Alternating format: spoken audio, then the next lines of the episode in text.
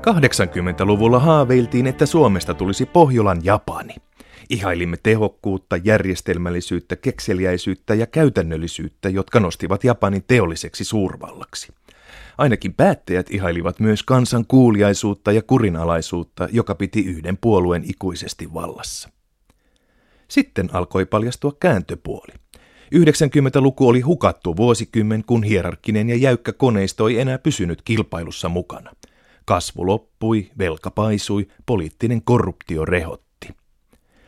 Viime vuonna Sendain maanjäristys ja Fukushiman ydinlaitoskriisi paljastivat japanilaisen yhteiskunnan heikkouden.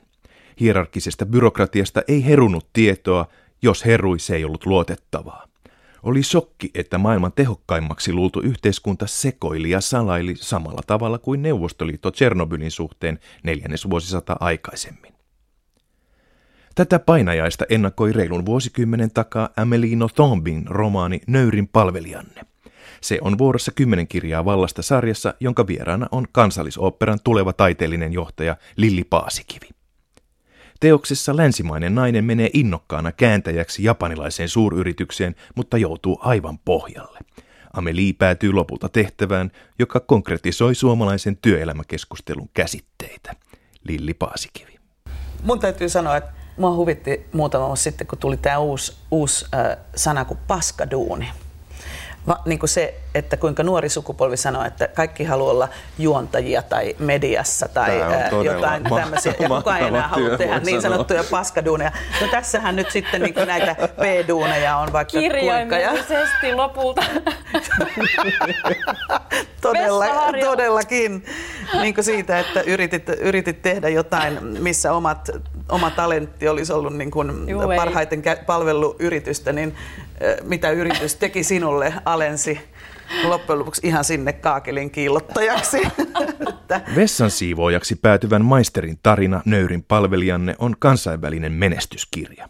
Syy saattaa olla se, että kirja ei sittenkään kerro Japanista, vaan yleispätevästi työpaikan vallankäytöstä. Vakituinen palkkatyö käy yhä harvinaisemmaksi ja yhä useampi suorittaa ulkoistettuja määräaikaisia projekteja vihamielisessä ympäristössä. Näin sanoo vakiovieras Anna Kortelainen.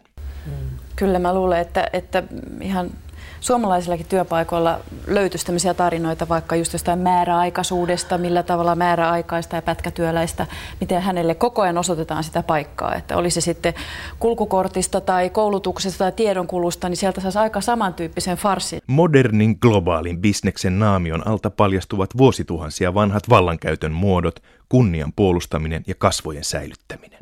Tämä ei koske vain Japania. Monikansallisissa pankeissa kaikki hienostunut markkina-analyysi ja matematiikka peittävät perimiehisen kukkotappelun, jossa tähtitieteellisillä voitoilla ei tyydytetä mitään todellisia tarpeita, vaan osoitetaan oma asema alfaurosten keskinäisessä loputtomassa statussodassa.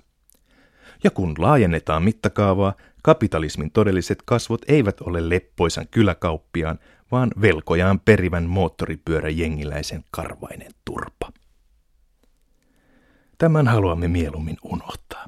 Työpaikoillakin armeijamainen käskytys on out, sillä töissä pitää viihtyä, luoda ja innovoida.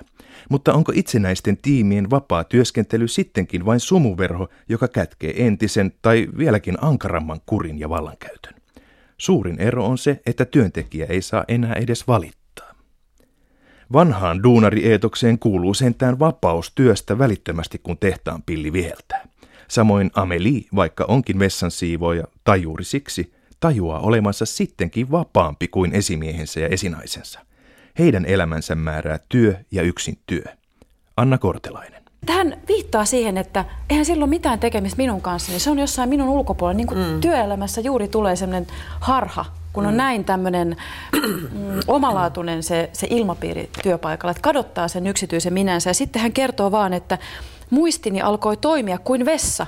Vedin sen iltaisin. Ei mikään ihme, että elinkeinoelämä vastustaa verisesti leppoistamista, jossa työntekijät vapaaehtoisesti keventävät vastuitaan ja tyytyvät pienempään palkkaan. Siinähän työntekijä kaappaa vallan itselleen ja ottaa elämänsä haltuun. Onneksi Suomi ei siis ole Pohjolan Japani. On jopa heitä, joille maksetaan palkkaa omasta intohimosta. Sellainen onnekas on Lilli Paasikivi, joka kertoo millaista on keittää teetä sinfoniaorkesterin säästyksellä.